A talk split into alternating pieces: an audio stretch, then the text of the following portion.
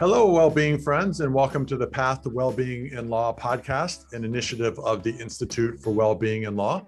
I'm your co-host, Chris Newbold, Executive Vice President of ALPS Malpractice Insurance. And again, most of our, I think, our listeners know uh, what our goal is, but uh, I, let me reiterate that we, you know, we love bringing onto the podcast thought leaders in the well-being space uh, doing meaningful work uh, to advance the profession and and to in the process build uh, and nurture a national network of well-being advocates intent on creating a culture shift within the profession. Uh, let me introduce my my co-host Bree Buchanan. Bree, how are you doing, and how has your summer been? Hey, Chris, it has been wonderful. I uh, get to be here in Eugene, Oregon, so it's just beautiful and um, getting to do a lot of fun things. So yeah. I feel really blessed with that. And I just wanted to say, Chris, you know, you're talking about thought leaders, and um, as regards to our guest today, you know, Jen really is. She's not only a, a thought leader in this space, but she's also a teacher, a future thought leader. So um, we're really glad that we've got Jen with us. Today. Yeah, we got a, we got a great guest today, and and uh, we are in the midst right now of spending a three part kind of mini series within the podcast, and really looking in in terms of what's going on in the law schools. Uh, we know that they are training the next generation in our profession, and we know that these issues are becoming much more kind of acutely aware uh, in the environment, and and so we are. Uh, we started off our law school uh, series with Linda Sugin from Fordham Law School, and uh, and we will be followed uh, uh, in our next podcast by Janet Stearns, who uh, comes to us from the Miami School of Law. But today, today's about Penn Law, and uh, in introducing our our really we're really excited to have Jennifer Leonard join us on the podcast. Bree, will you do the honors of introducing Jen?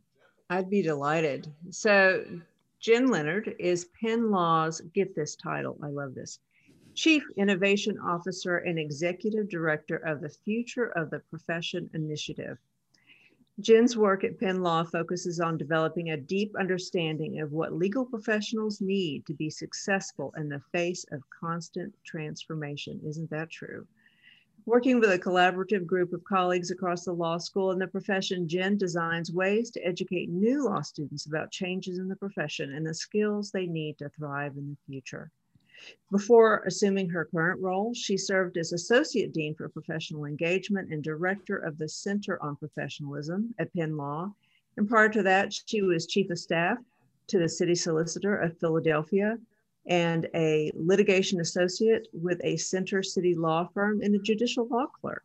And then uh, Jen went home when she went to work at Penn Law because she's a graduate from there in 2004 uh, from the law school and Penn State University with high honors. Jen's also a frequent writer and speaker on the issues that include lawyer and law student well-being. So Jen, thank you for being here today and welcome.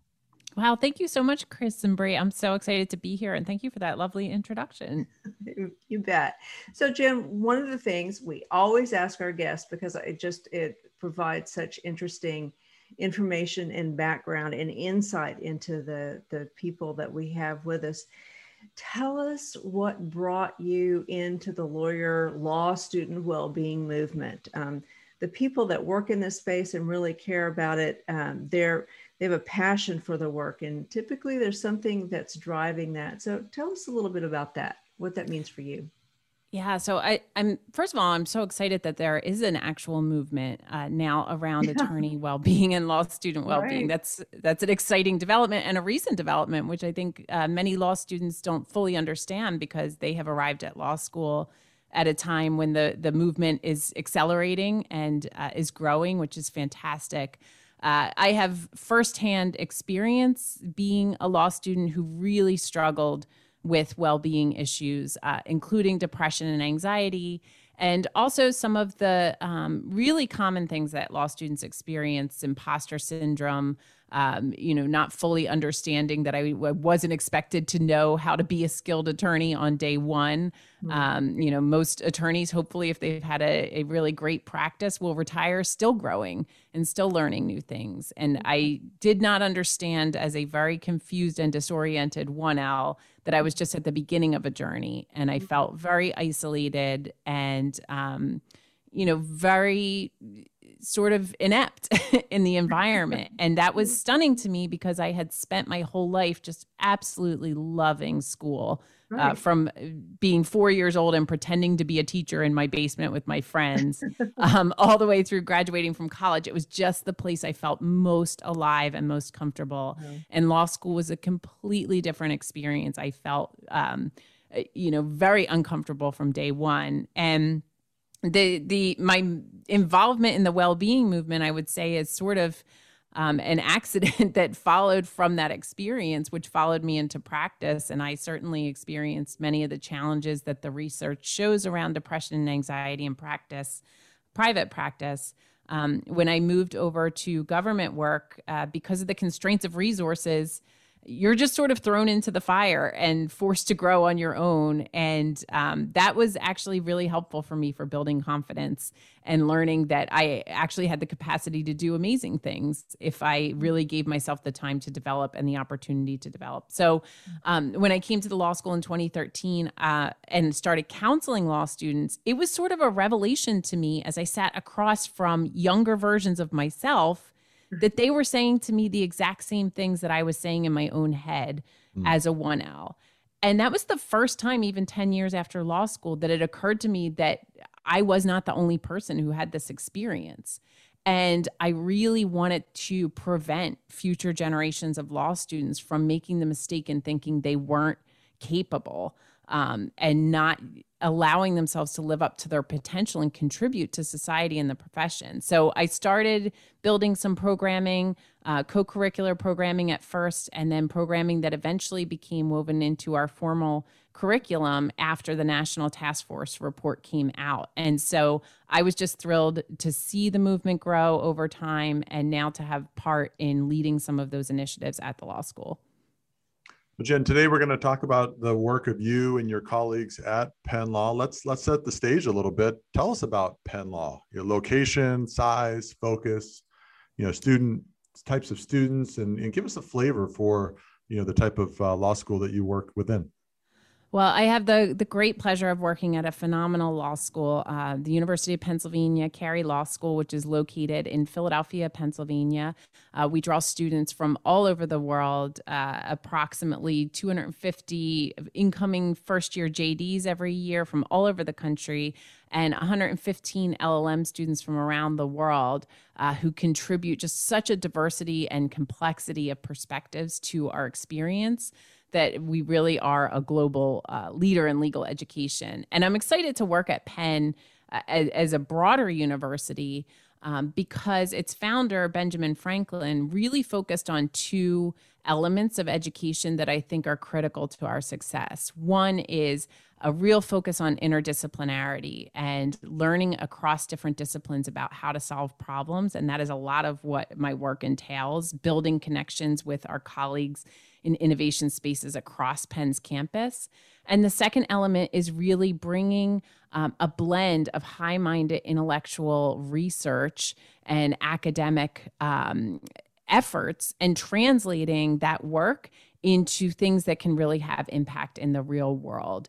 And so it's it's the perfect place to be developing innovative projects, including some of our work in the well-being space, and seeing how that work translates uh, in our profession. Mm. So speaking of innovation, you know, I just think that you have the coolest job title I've just about ever seen. Uh, Chief Innovation Officer and Executive Director of the Future of the Profession Initiative. Tell us about that. How did all that come come about? And tell us about that initiative. Oh, thank you. I, I love my job. I do get to have the coolest title.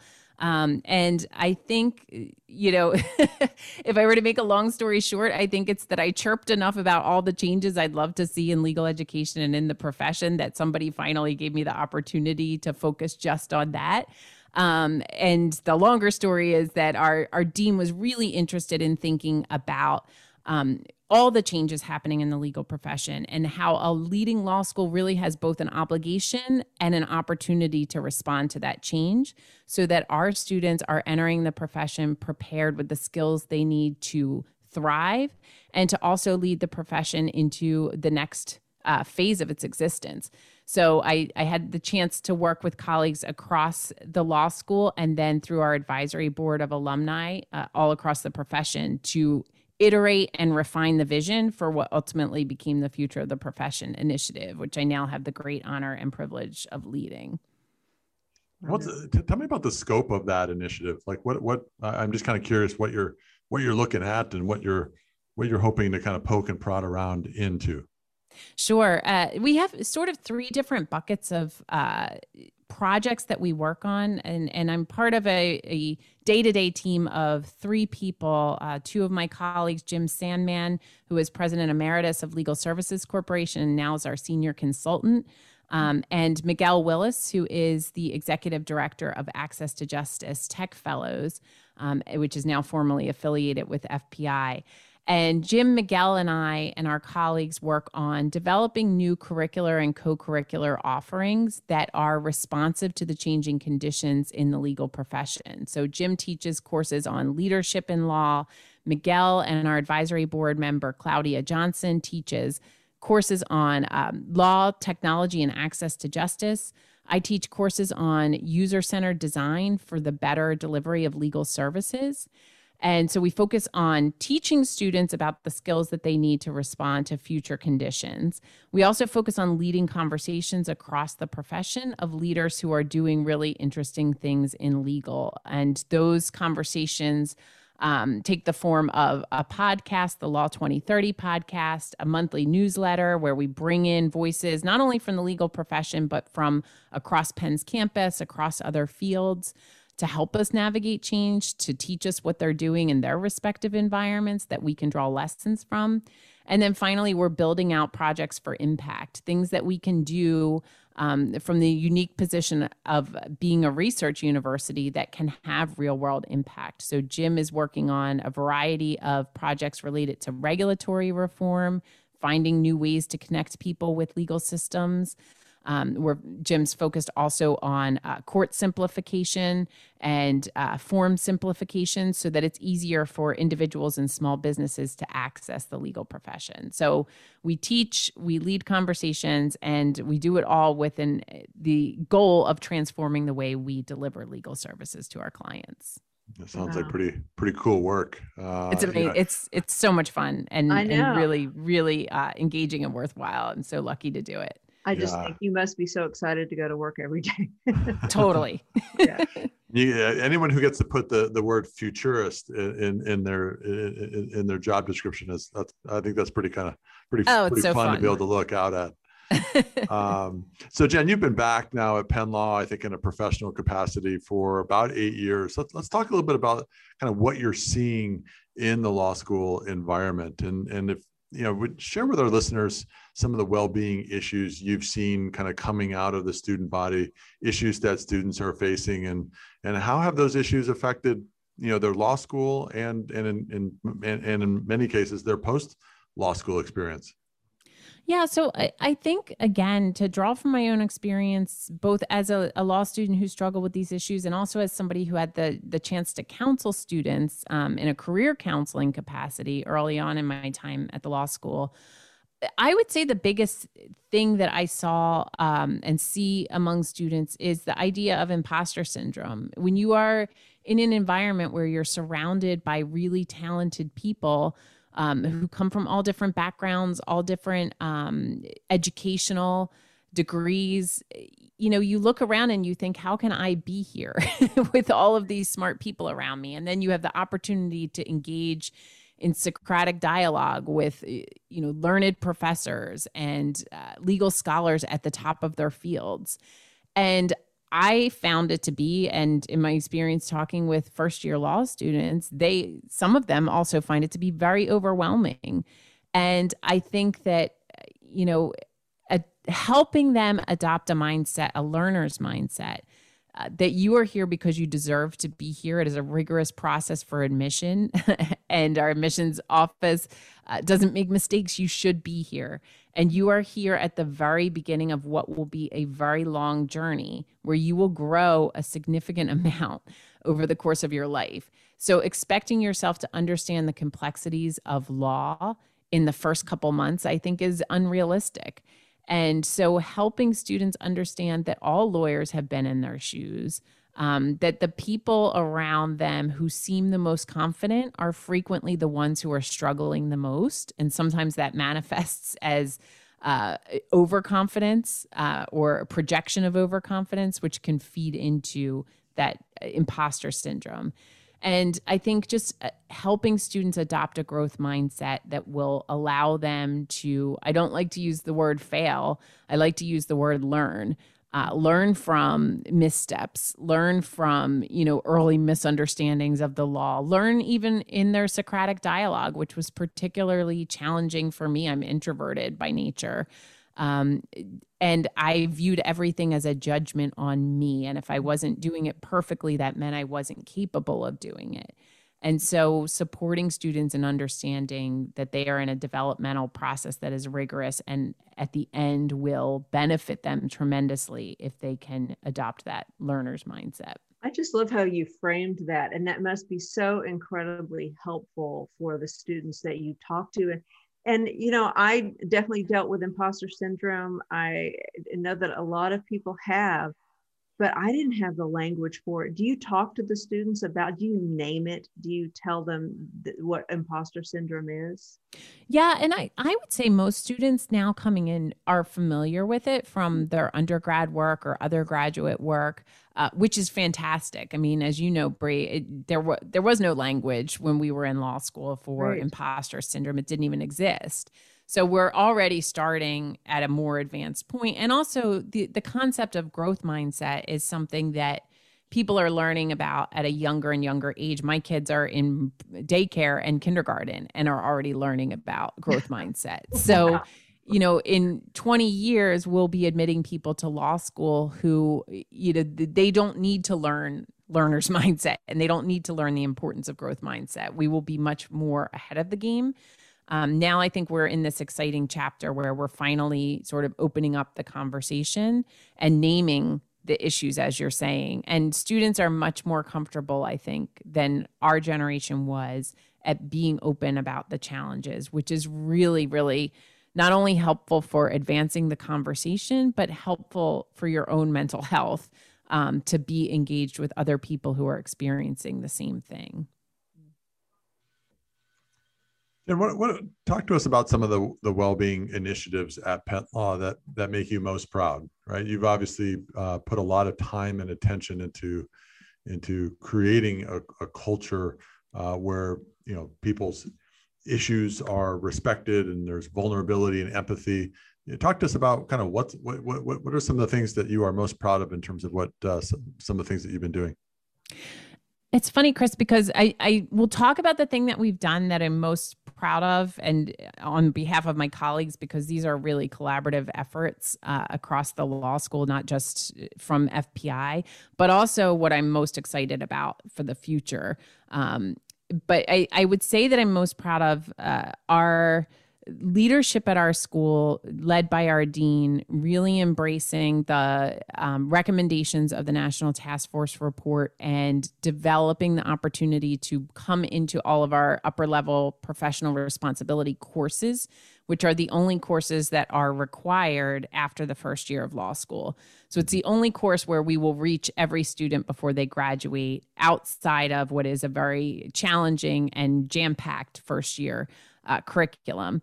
And talk to the students about these issues and talk to them about what the task force revealed, um, the current state of the research, some of the potential causes for the challenges we see in the legal profession, why those challenges um, relate to the provision of legal services. Uh, one thing that I've learned in doing this programming over the years, to the great credit of the students, is sometimes they don't want to focus as much on these issues just for their own benefit.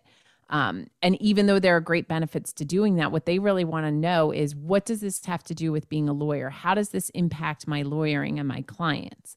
And our solution to that was really to talk to them about exactly that. How does this impact the provision of service to your clients? How can you give the best legal counsel you're capable of if you're not well? How are the ways that we can elevate our well being? And bringing in um, experts. I am not a mental health expert. I have the experience of being somebody who was challenged with these issues, but we bring in voices from the mental health community who are trained professionals to talk with the students about um, some of the challenges that professionals face. And so I have been the most proud to work with my colleague John Hollway as well to deliver those um, those lessons and guide those discussions in our professional responsibility courses. I'll also say that I was most excited. Our dean offered the opportunity to all of the faculty who teach professional responsibility in the upper levels. This is not a mandate by any stretch of the imagination. It was just a chance for them to do it if they wanted every single professional responsibility faculty member welcomed us in, has repeatedly welcomed us to come back. And they were really excited to see the law school doing this. So that is what I would say I'm most proud of to date. And again, with my colleagues developing this. What I'm most proud of in the future is moving into the next phase of that conversation and having a more unified discussion between law schools and legal employers and law firms so that we're not having one conversation at the law school level and helping students develop responsive um, coping behaviors to respond to stress that work in a law school environment but maybe don't work in practice to thinking about the environments and the systems within which we practice and seeing how we can transform those environments so that it's a shared responsibility between um, schools, employers, and individual students and lawyers to really lift all boats and be sure that we can practice at the highest level. So that is sort of the next phase of our work. And we're actively thinking about how we can do that in the best possible way. Yeah. Because I mean, there's there's no there's no doubt that the work that you are doing and, and again lots of folks in law schools are doing you know if we prepare them for a profession that ultimately is very different than what what we just uh, you know uh, did to to create those those senses of what practicing law is going to be like. And if it's very different it's going to be there's going to be a disconnect as, as you mentioned. Exactly. And we want to teach them skills that they're able to deploy over their entire career not just skills that will work for the next year or two. Um, so how can we bring in more uh, collaborative partners from practice and so that we're bridging that gap bridging that divide more. And how are we thinking about you know redeveloping systems so that people can have more balance in their life and mm-hmm. really be healthier happier lawyers who are better serving their clients? Yeah. It's a huge huge task but it is a that- huge task I, mean, I, you know and maybe we can come back and touch on this right coming back from the break but i i because it, it feels like to be able to do that, you're going to have to bring those thought leaders in the in the legal environments into the law school to almost have them go through their own reflection points about you know how they think about culture and how they value the attorneys within the firm from a well-being perspective. And I think that's where we have the real ability to do that is our convening ability. And yeah. we can do that. And we can also bring in our colleagues from Penn Medicine and Penn Engineering and what are their students and professionals experiencing. And then some of our psychology partners across campus to come in and talk about um, the complex interplay among professional satisfaction, finance, um, and some of these mental health conditions that you know elite professionals experience and how can we work together to come up with some new solutions to the problems. Um, and i think that the, that a law school is the perfect place to do that. Yeah. And i would love to involve the students because i think that they would be really interested in having the conversation as well and having some agency and some involvement in uh, driving that change. No yeah, doubt yeah, so let's, let's take a quick break here because again, I think we're getting into the meat and potatoes, so to speak, of of kind mm-hmm. of what you're what you're working to do and and uh, why it's going to I think it'd be so so important uh, in terms of this the future of our profession. Let's take let's take a short break. Sounds great. Meet Vera, your firm's virtual ethics risk assessment guide. Developed by ALPS, Vera's purpose is to help you uncover risk management blind spots from client intake to calendaring to cybersecurity and more. I require only your honest input to my short series of questions. I will offer you a summary of recommendations to provide course corrections if needed and to keep your firm on the right path.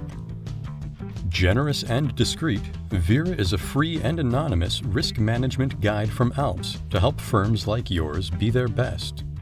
Visit Vera at alpsinsurance.com forward slash Vera. So, welcome back, everybody. And we have with us today Jen Leonard, who is one of the, I mean, I'll say one of the leading thought leaders around well-being for law students. And she's joining us today from Penn Law.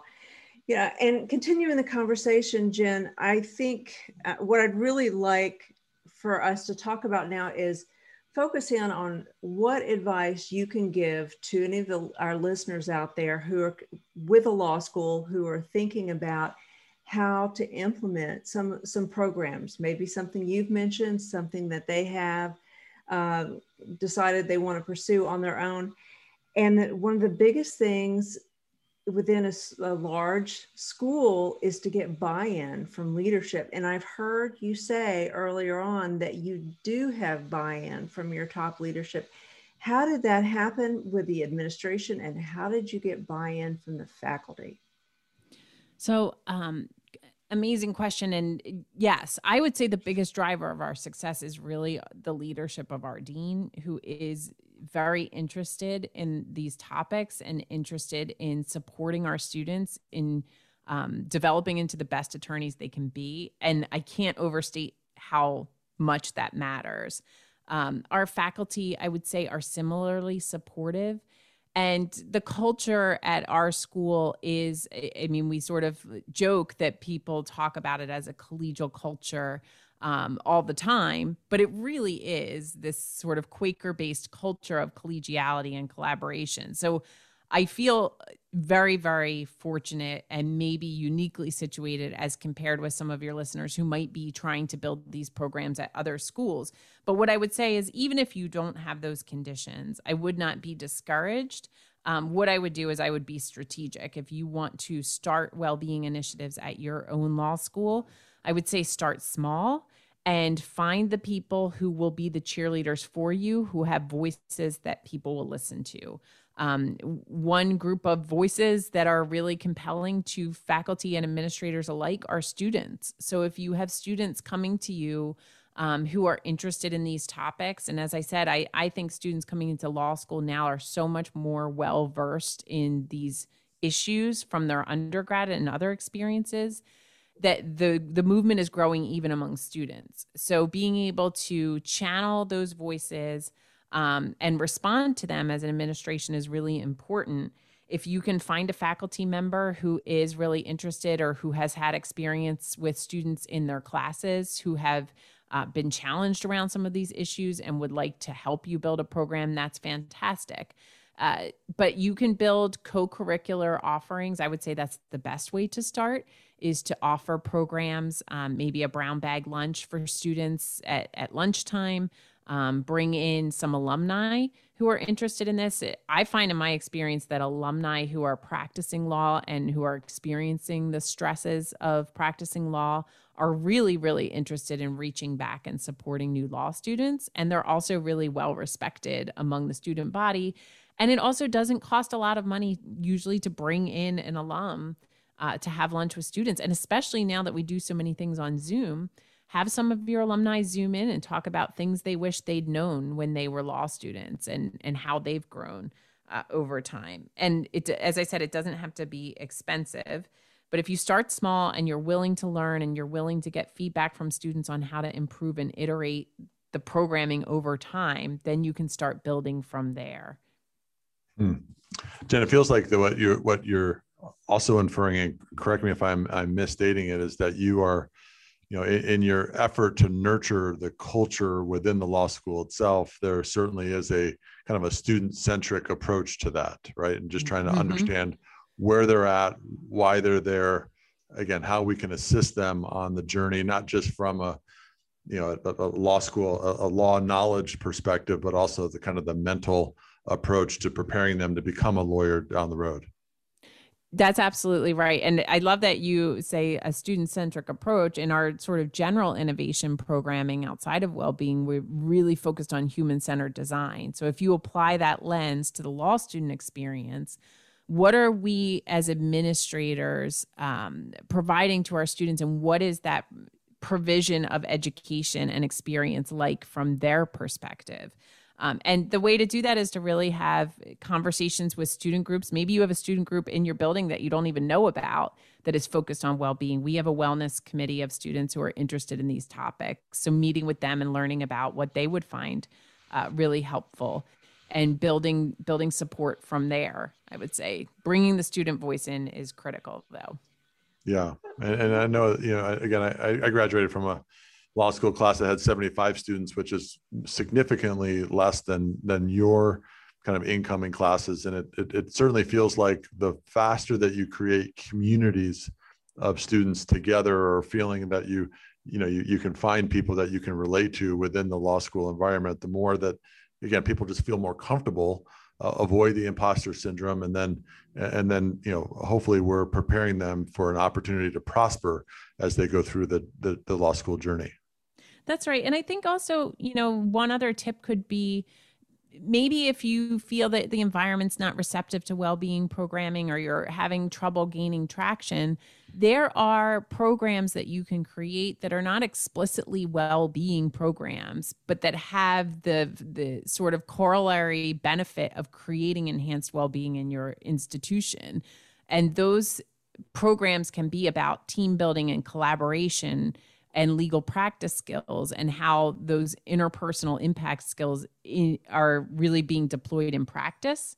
And they have the benefit of building community among the students. As as my colleague John talks about it he talks about it like fluoride in the water that you don't really know that it's there uh, but in the end it has the impact of building a healthier environment around you. Let's talk about sort of getting to the nitty gritty which is the cost of some of these programs which could be another barrier for somebody mm-hmm. to implement. And um, what is the i guess the fiscal impact of the the programs that you've put together? And do you have any suggestions for people about that? I would say that most of the programming we have done costs virtually nothing to do um, aside from maybe the cost of providing lunch if you're providing lunch to your your students. Um, having alumni come in and do a panel discussion about some of these issues. If you're at a law school that's connected with a broader university that has a counseling and psychological services group, uh, where you can have trained mental health professionals come in and have a conversation with students, will cost nothing. Um, even the professional responsibility module we built out cost nothing to do other than you know the energy investment in building the program in engaging our professors and getting their buy-in.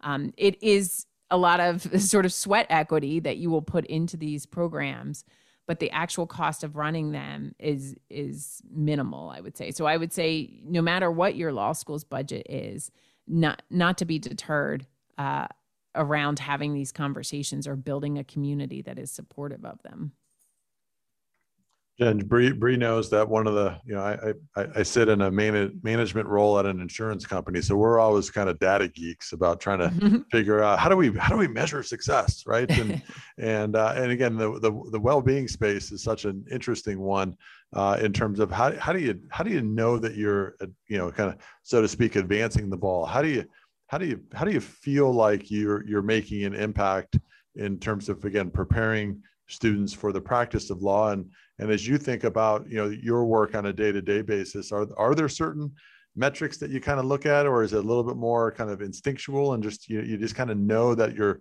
you're you're making an impact but in kind of small and and and significant ways?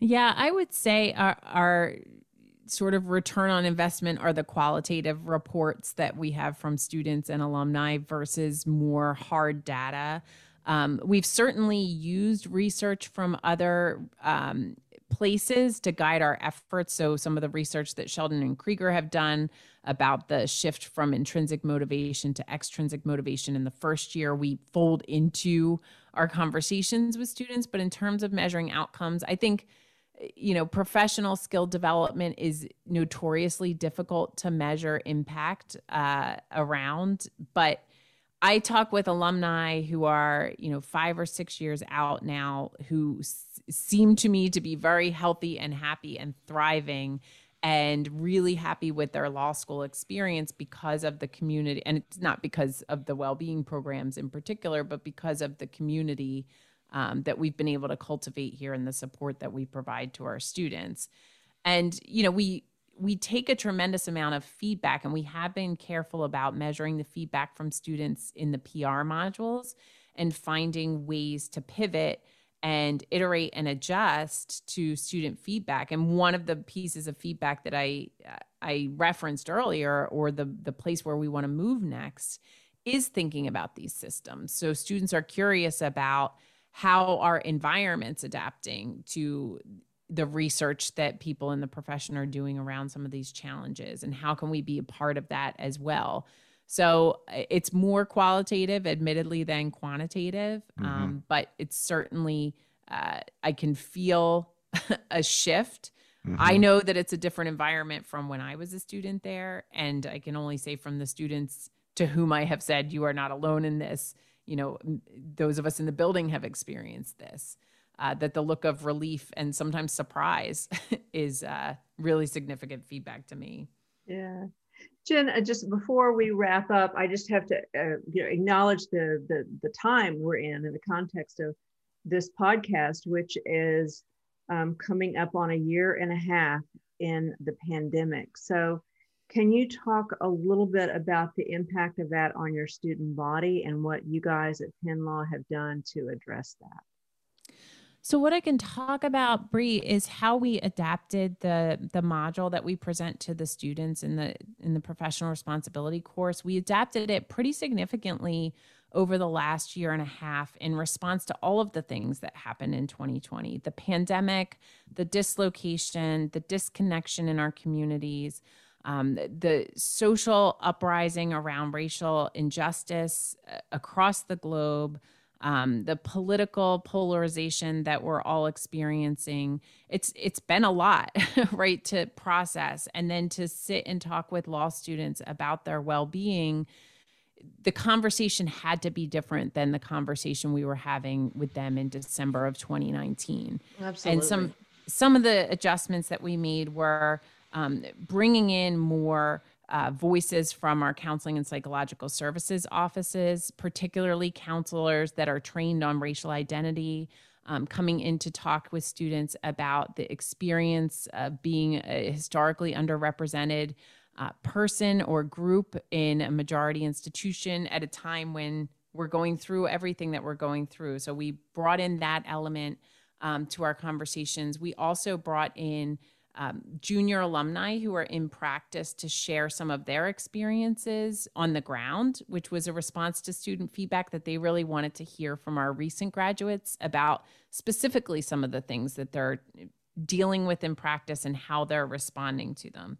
We talked a lot about toxic positivity. So there have been articles about the idea that um, telling people they should be adopting positive mindsets in the face of everything that's happening is not helpful um, and that it's okay right now not to feel okay. And I would say that our approach really was much more um, student led this year. We really wanted to hear from students how they were responding to the stressful conditions, what had been helpful to them, what were their anxieties and concerns and then having you know a trained mental health professional in the room with us to respond to that and also some people who were dealing with the issues in practice it was a much more um, team oriented approach, I think, to having these conversations. And, you know, I hope it was a more supportive experience for the students and gave them the opportunity to process some of the things they were um, dealing with.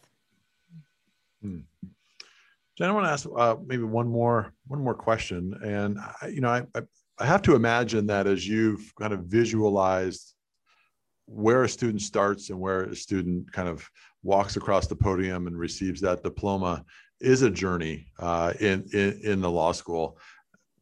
Are, are, when you when you look at that journey, are you visualizing kind of what what what does first year look like? What does second year look like? What does third year look like from a wellness perspective and kind of how you're trying to nurture that as part of the the, the, the as a as a complement to the curriculum?